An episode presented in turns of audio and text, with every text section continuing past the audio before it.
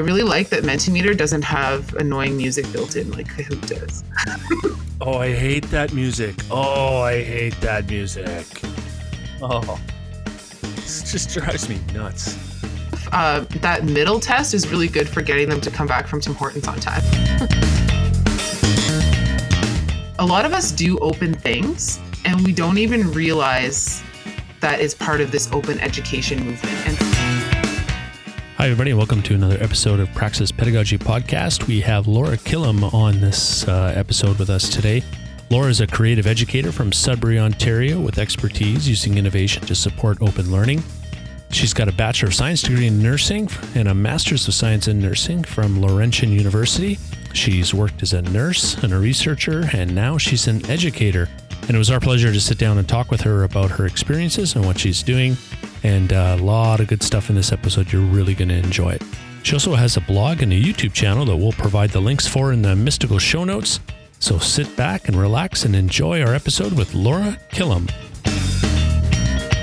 All right, we are recording three, two, one. Hey, everybody, and welcome back to Praxis Pedagogy Podcast. We have a very special guest on the show today. Her name is Laura Killam, and she is from Ontario, Canada. She is a nurse, and that's all I'm going to tell you because, Laura, we want you to tell our guests who you are and kind of your background and how you got into ed.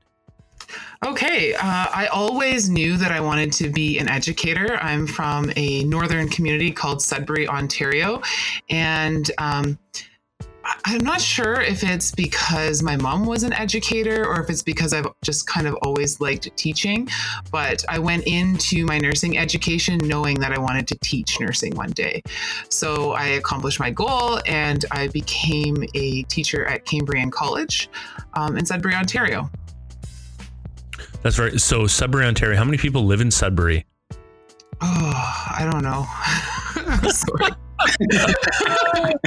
All the hard hitting questions. Yeah, there we go. That's, uh, That's a hard question. Yeah, sorry. Okay. So, how long have you been a nurse, Laura? Uh, oh my god. uh. um, well, I graduated in 2000 and um, I graduated in 2007 and started working as a nurse. And I've been teaching since uh, 2008, actually, but not full time. I've only been teaching full time for a little over 10 years. Very cool. Did you specialize in any of the nursing or did you just go into general nursing? I started out on cardiology, but I didn't last on cardiology very long. I did my final fourth year placement there, as well as I worked full time there for three months. And then because I was starting my master's, um, I needed something that was going to work well with family life because I also had a young child at the time. So I moved to long term care and then I specialized in long term care after that. Ah, okay, very cool. My wife is a nurse, and she found her way into long term long term care as well. So I'm just just curious as to where you landed. That's very cool. Yeah, you know, long term care is one of those things that sometimes people say, oh, long term care, that must be easy. But it's actually not because, as, as you might know, as a registered nurse in long term care, you have a lot of responsibility and you need to draw on a lot of your assessment skills and make decisions. And sometimes you're it in the building. And so you have to make some really important decisions about client care. Yeah, no, for sure. I mean, it's it's uh, like a lot of different aspects of nursing. You got to have just this special touch, right? So, I mean, I, I've, I've, I, I don't know how my wife does it either, but I mean, she hasn't been nursing for a while because since our youngest was born, she's been at home. But um, just kind of one of those things where you go, man, you're dealing with the family, you're dealing with the doctor, you're dealing with your own uh, coworkers and colleagues, and you're doing all this extra stuff that's going along with it. And it's like, man, it's a lot of work and a lot of pressure and a lot of emotional baggage, right? So, not that I'm not that I'm saying baggage in a bad way, but it's just a ton of stuff that you have to think about and work through. And then there's your own feelings and emotions with it too, right? Oh yeah, yeah. You deal with a lot of stuff in long-term care, and uh, it definitely takes a lot of critical thinking and and resilience, and you know, so we have to try and teach our students those skills, and sometimes those soft skills are the things that um, don't always come out on something like standardized testing, right? Yeah, no, for sure. When you when you mention critical skills, critical thinking skills, are you finding students are coming to class with a, a good base for critical thinking skills, or are you finding like you're going to have to go and start right at the foundation of it? Oh, that's an interesting question, and I don't know if everyone would agree with me. Um, I think that students come uh, into our first year with a lot of uncertainty about how to manage nursing situations. But if you can promote their thought in the right ways and if you can ask them the right questions, I think they actually do come with the skills. Um, I teach in the first and third year of our program primarily, and I would say they're definitely better at bringing in the nursing knowledge when they come to the third year. But of course, that's something that we're teaching them in the program. I would say that the students do come to the classes with the ability to do it. They just sometimes don't know um, how to activate that ability. Let's say. Ah, uh, okay, okay, that's cool. Um, so I only, I know Chad's got a bazillion questions about mm-hmm. uh, Mentimeter, and I'll and I'll, I'll release him in just a few more minutes. I just have to like two more questions for you, and then we'll let Chad take over because I know he's just he's scratching the table wanting to ask these questions about Mentimeter. when when we were talking through Twitter, um, we were talking about you going through a co-creation process on the syllabus. Uh, tell yes. tell us a little bit about that process because I'm interested in that as well, and I'm kind of wondering how that's working out for you. Okay, um, it made a lot of sense for the class that I'm teaching. Sorry about the background noise. No, no, it's um, all good. It's all good. I'm teaching a class to nursing students about how to teach. So, my course outcomes had to do with a lot of things like setting learning objectives and setting expectations and evaluation of learning and planning of learning. So, the first assignment in the course, worth 10% of their final mark, was actually to build the assignment expectations for one of three options Two of the options were assignments that they would do later in my class, and one of the options was an assignment that they were actually working on for another class. So I worked with a colleague of mine in. Um, developing this assignment and it was really interesting to see it unfold in the classroom um, students were a little bit um, I don't know if surprised is the right word by the activity, but then once it was explained and the expectations of the assignment were made clear, it was really nice to see them kind of take it and make it their own. Oh, that's very cool. That's very cool. Good. So, um, have you have you finished the process with the students, and and what was the outcome? Uh, the first assignment, so the ten percent assignment is done. Um, two of the three other assignments have been co- completed now, um, and it, it it was interesting to see what they came out with. Now, one of those assignments is in the other class, so I don't really know how it all unfolded. And my colleague and I are actually engaged in some action research now to try and get some feedback from the students and trying to evaluate how we could do this better next time. Um, I can speak to one of the assignments that was in my class, and it was really interesting to see that uh, several groups of students who were working on the same assignment came out with the same sort of structure for the assignment because they actually took what they had done in clinical in the past and applied it in a little bit of a new way for my class. And um, they really kind of bought into it. And I, and I think it really helped them um, learn what they needed to do in order to prepare for the NCLEX. This particular assignment that I'm talking about was actually a learning plan to prepare for the NCLEX. I would say that you know in my role as uh, as the educator, I needed to make sure that they met sort of like a minimum standard. And initially, I was a little bit concerned that students would go into this assignment and they would be like, uh, "Let's do something super easy so that we all do really well," right? yeah, exactly. Let's set the bar real low. But you know what? So I came prepared to make sure that the bar was set at the at the right level, but because uh, because that's kind of my role, right? But I was surprised that I actually had to talk the students down a little bit. So I had these minimum expectations, and I and I communicated what those were. But then the students wanted to do more and more, and so I said, okay it's all right if you want to take this learning plan and make it you know more meaningful for you and and do more work than you need to but for the purposes of this class i need the assignment expectations to be um, like achievable for everybody and and i need us to come down to maybe this level a little bit which i think was really interesting because it goes kind of against what you would think would happen. And that's something that resonates totally with me because as I start to step into co-creation with my students and assignments, again, I had that fear that they would try to set the bar super low, and they are always exceeding my expectations. And I've done it now for two years.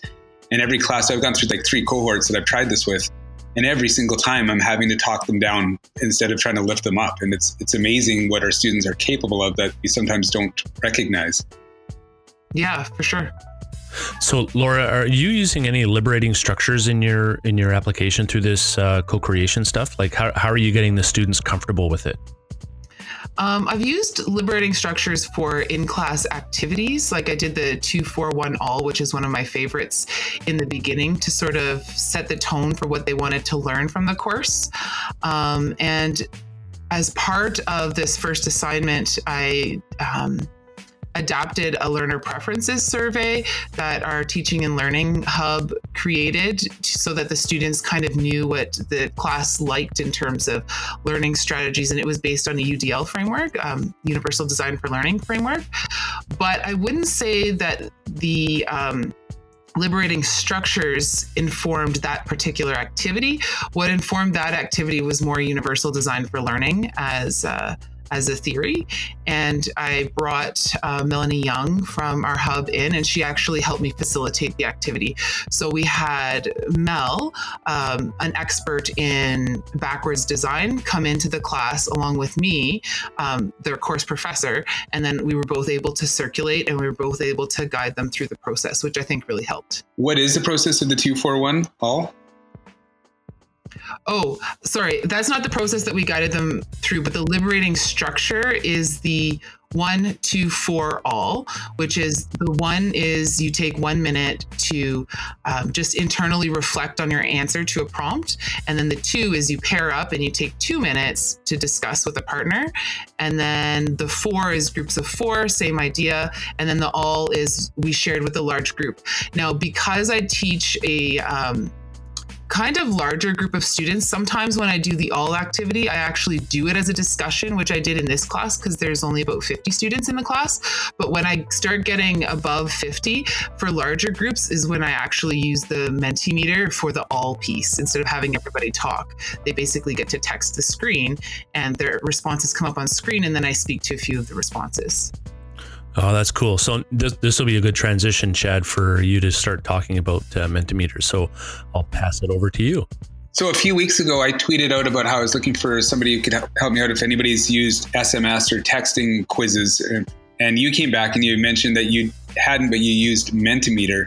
And when I started looking into it, like the whole interactive presentation aspect of it is just unbelievable to me. And my mind spins when I see it and I can't wait to play with it. Can you kind of walk us through what Mentimeter is and how you've been using it in your class? Sure. Um, Mentimeter is a student response system, and basically it's web based. You log on and you can create uh, questions. You can have the questions set up as quiz questions, which are my students' favorite. And then the faster that people respond, the more points that they get. And then there's leaderboards, and then there's competition, and then everybody wants to be on top of the leaderboard.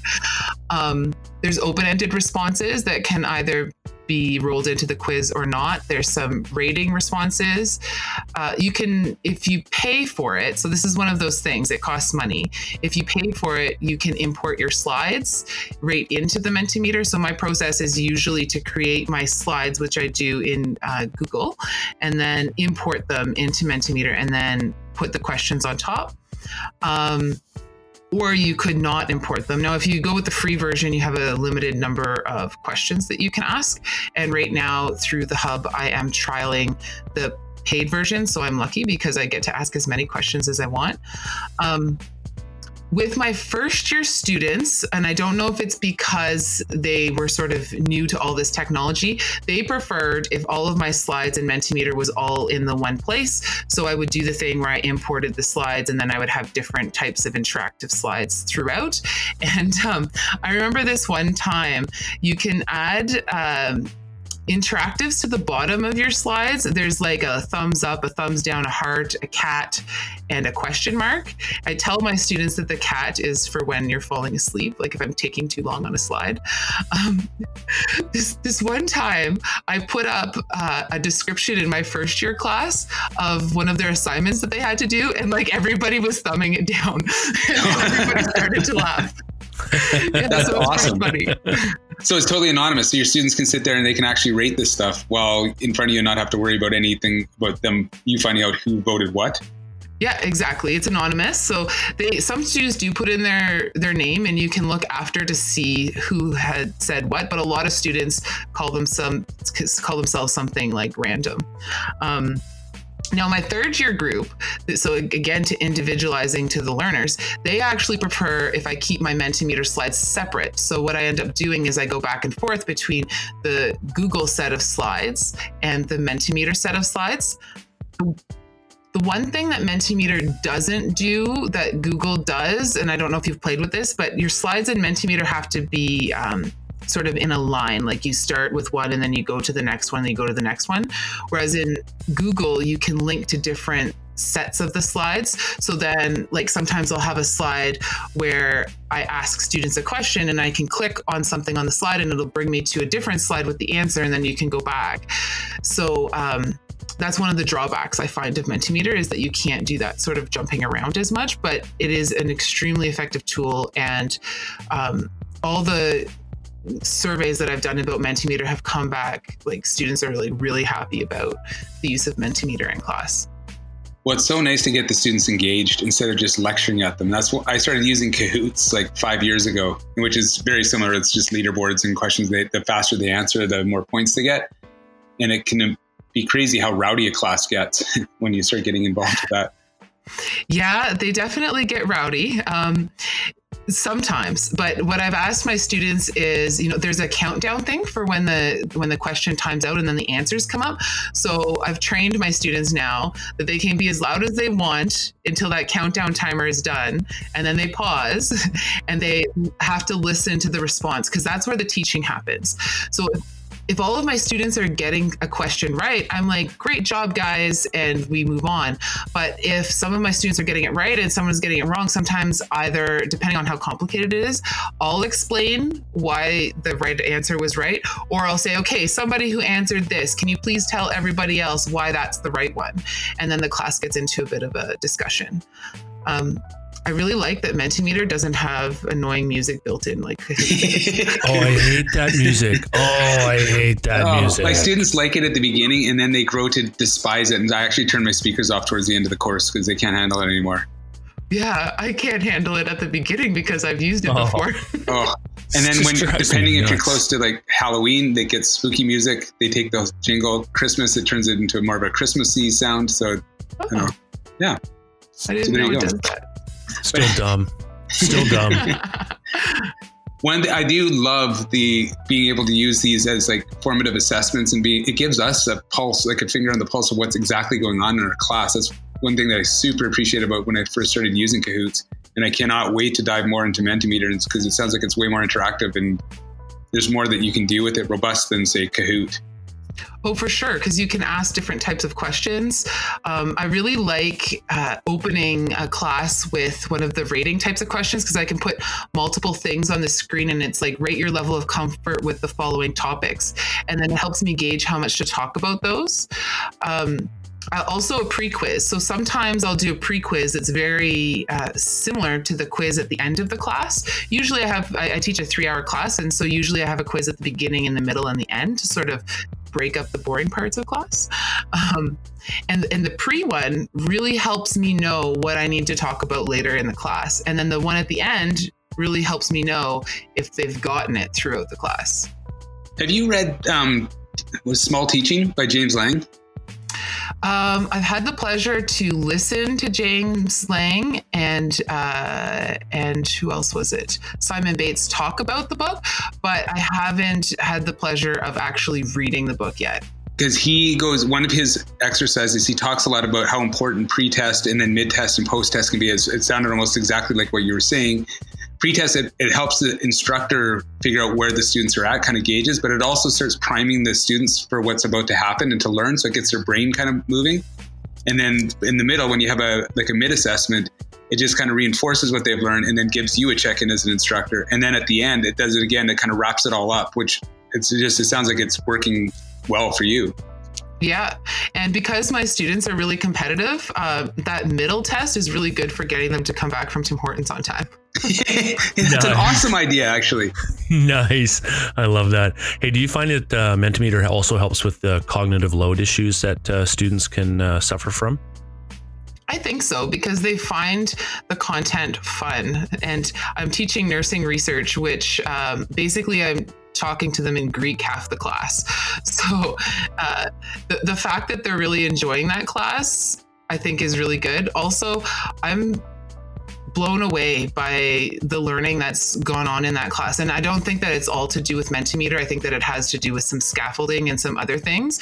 But my students are really catching on and they're they're performing extremely well on their assessments.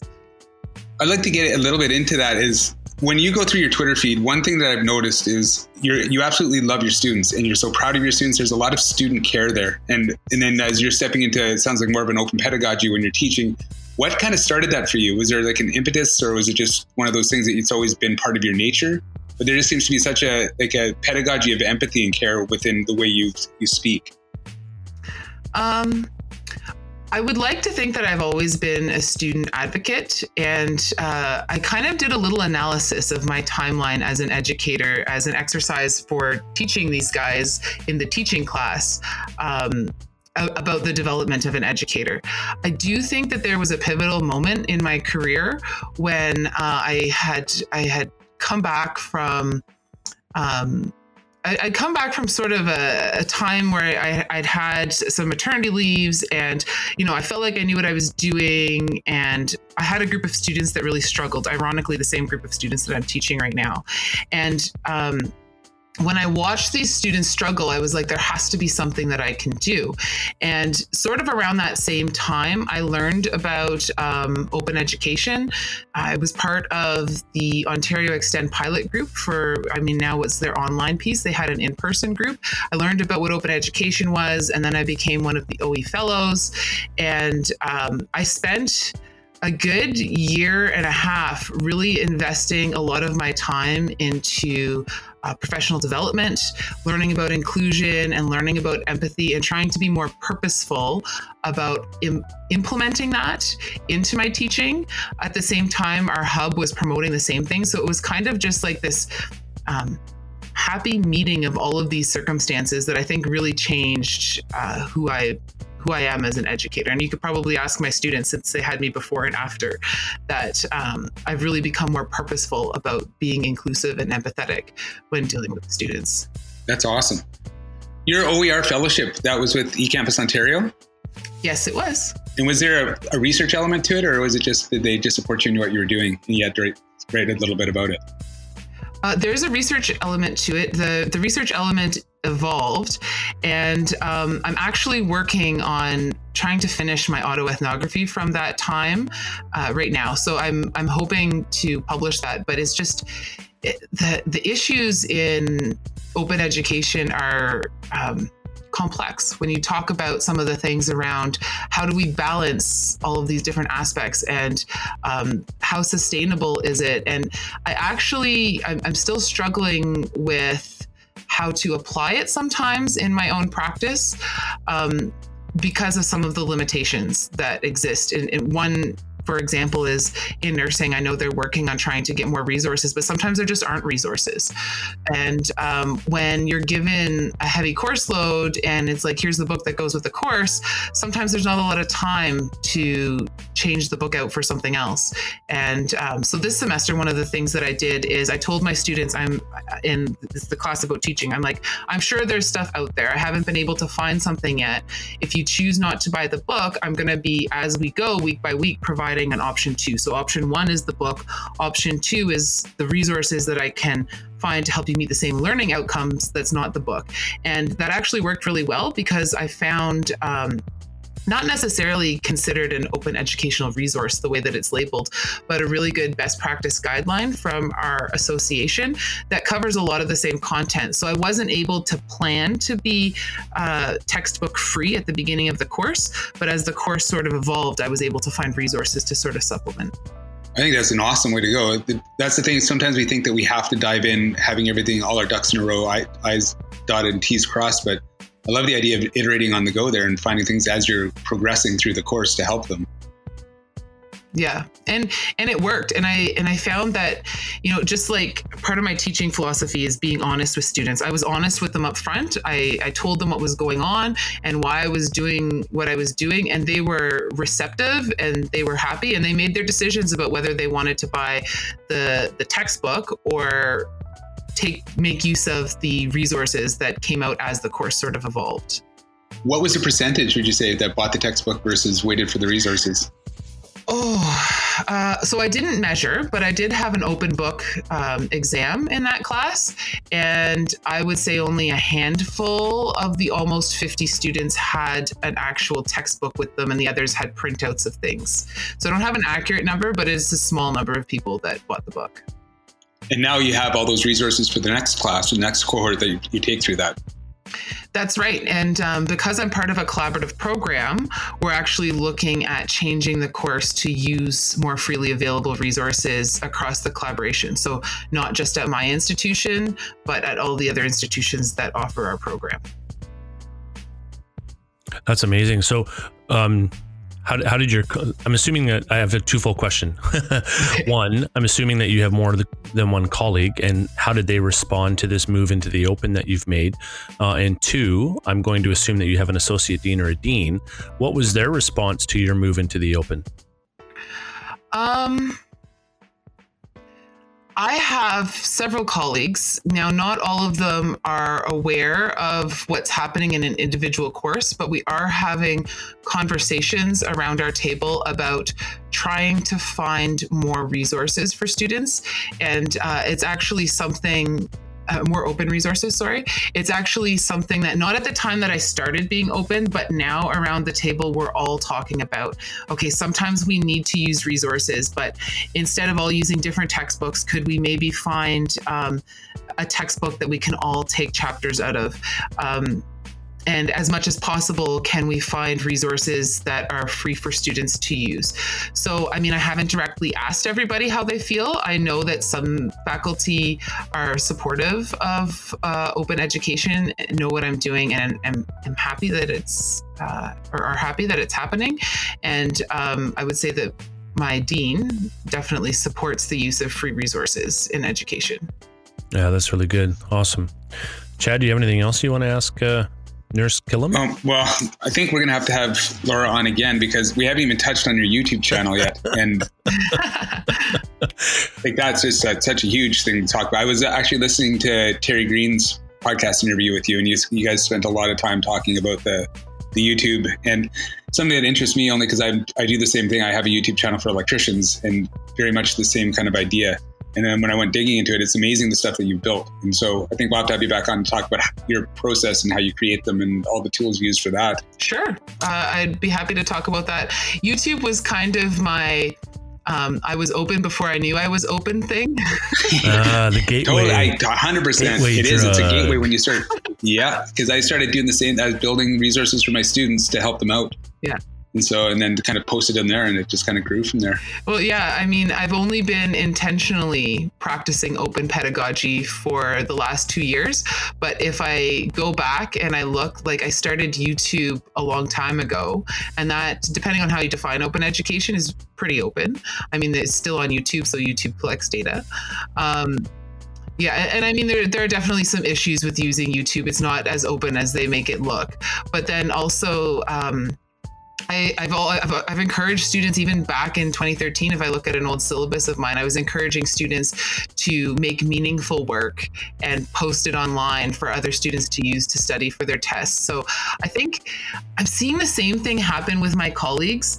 Um, a lot of us do open things and we don't even realize that is part of this open education movement. And sometimes I actually wonder how important it is to label what we're doing as open pedagogy or if open pedagogy is just good pedagogy. Yeah, that's a good point. I think that's a powerful yeah, statement. I yeah. think that's I'm writing that down because that's going to be a new episode coming up here. but uh, yeah, lots of stuff to write down. Uh, sorry, Tim. Just being at that open ed conference and talking to people, like that was such an ongoing theme about everybody says, Oh, I was into open before I knew what open was. And I think there's so many of us out there. And it would be nice to let people know that there is that kind of movement out there or philosophy or way of thought or whatever you want, how community or however you want to define it. I mean, that's that is for us almost the hardest part is how do we define open pedagogy? How do we define open education? And it does, there's definitely not one definition that you can always point to. Yeah, and I've sort of become a little bit comfortable with the ambiguity. I think that um, my year as an open fellow with uh, eCampus Ontario definitely opened my eyes to some of the possibilities of open education. I'm more intentional and I've leveled up my game, so to speak. But I don't know that it's always necessary to tell my to tell my colleagues or my students that I'm doing this because it's part of an open education movement.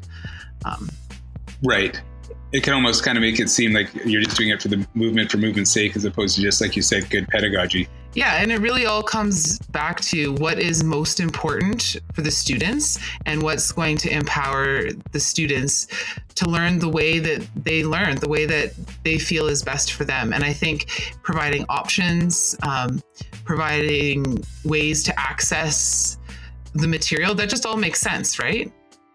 Totally. 100% agree all right, this is the time I need to step in and and uh, with the five minute warning bell, and uh, so just wanted to uh, say thank you, Laura, for coming on the show. But so before I close up with our few uh, questions here, just want to say a big thank you for you, and obviously you've said yes to the the big question about coming back and being a part of another show. Uh, this time focused on uh, the YouTube, and would be reaching out to you to, to secure that up. Maybe we'll have to have a whole bunch of people on because I know there's a whole bunch of people doing it. That would be kind of cool. So, um, Laura, what what are you reading right now currently? Oh, I'm reading a lot of stuff about uh, pedagogy actually. Um, I, I, right now i'm looking at uh, theory because that's one of the things that i'm teaching in my nursing research class and how we integrate that with research and practice. And i came across an article i don't remember the name off the top of my head um, but about how we as nurses need to look at the sustainable development goals and try and integrate that better in our approach to caring. So uh, it's not a book per se but I'm looking at a bunch of theoretical articles around um, pedagogy and how we integrate with with practice. Very cool. If you were to recommend a book that somebody absolutely has to pick up this week, what would they, what would it be? Oh, that's a tough question. Um,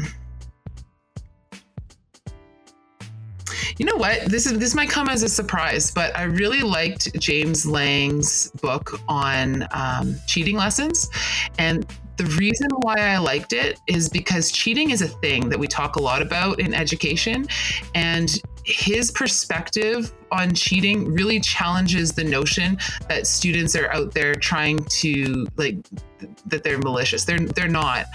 Really, it has a lot to do with how we set up education. Are we using um, small stakes assessments or high stakes assessments? Are we making it feel necessary for students to, to cheat? And I think that if someone can read and reflect on that book, it might change how they approach the whole issue of cheating. Yeah, that was a really good book. I love that book for for just that paradigm shift in and of itself. Instead of looking at students, because traditionally in the trades vocational uh, arena, we look at our students almost as enemies in the sense that they're coming in and trying to beat my system or the system that I'm involved in, and we're not realizing that maybe they're forced into doing this because it's their only option to get through. Yeah, maybe there's something wrong with the system. Yeah, yeah, exactly, exactly. So, other than the uh, liberating structures two for all uh, and a couple things that you've talked about here, do you find yourself going back and using specific learning tools that just are so essential to what you do that maybe you're you're just using them almost subconsciously? I think I'm probably using a lot of stuff subconsciously, which means it would take me time to reflect. and hence the need to send questions before we interview. you know what? I, I like the conversational style, um, uh, but that that's that's tough. That's tough to answer. But I think that. Um, I come back to the idea of, uh, I'm sorry, I'm going to use big words here, but a constructivist paradigm for Ooh. education. Ooh, nice. Yeah. You hear that, Chad? She used your, you, she used your term.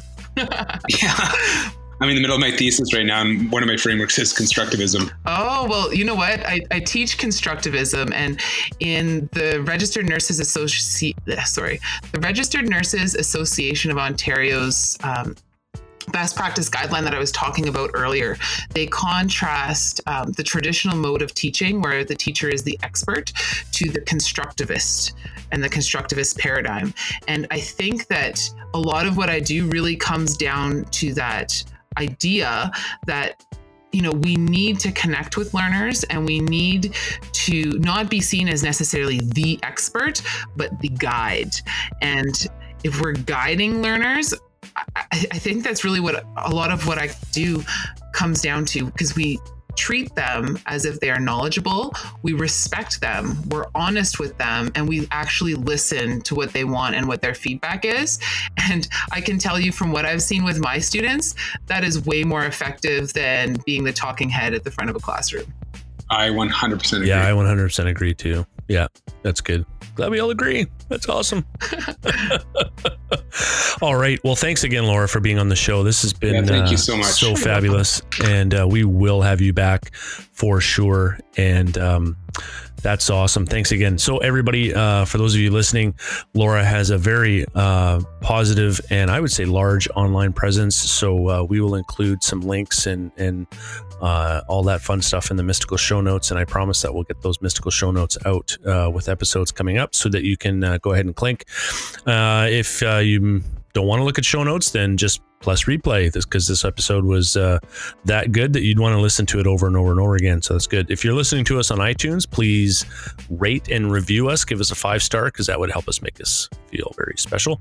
and um, we're also on Spotify and we're on all the other platforms that you can find us. And uh, don't forget to follow Laura on Twitter at Nurse Killam. She is there. And uh, thanks again, Laura, for being on the show. You're very welcome. I actually have a question for you uh, in oh. terms of your oh. podcast. it, re- it, relates to what you just said. What is the best way to subscribe so that I'm notified when your podcasts are posted? Oh, Chad, let her know. Well, it depends which platform you use. For use, are you an Apple Ecoverse user? Uh, I am not. I have a I have an Android device, and so I've been listening to your podcast from your website. Oh, okay. I, Overcast is a good one. I'm sorry to hear that. well, it's a good uh, Overcast. It, definitely go through and look at. There's different podcast players, and it's one of those things where it's just kind of personal preference. So I think Overcast is a good one for Android. This is that one good thing about. I mean, as Apple has a lot of problems, but yeah, the one thing that they do well is their podcast players. Can you uh, can you use Stitcher on Android? Yes. Yeah. So there's a Stitcher app as well. We're on Stitcher, Laura. Okay, I'll have to figure out what those things are. I, uh, I, I do like podcasts, and I enjoyed binge listening to your podcast one day. Nice. um, but I need to get better at getting the notifications that the podcast are coming. Yeah. And that's what those apps will do. Like Stitcher will, be, will send you a little notification. Obviously, if you set the notifications on, then every podcast you subscribe to, as soon as they release a new episode, you'll get a notification about it. Okay. Awesome. Thank yeah. you so much. No, you're welcome. No, Our pleasure. You. All right. Thanks again, everybody, for listening in. And uh, till next week, this is uh, Tim, and we have Chad. Yep. And uh, thanks again, Laura. Okay.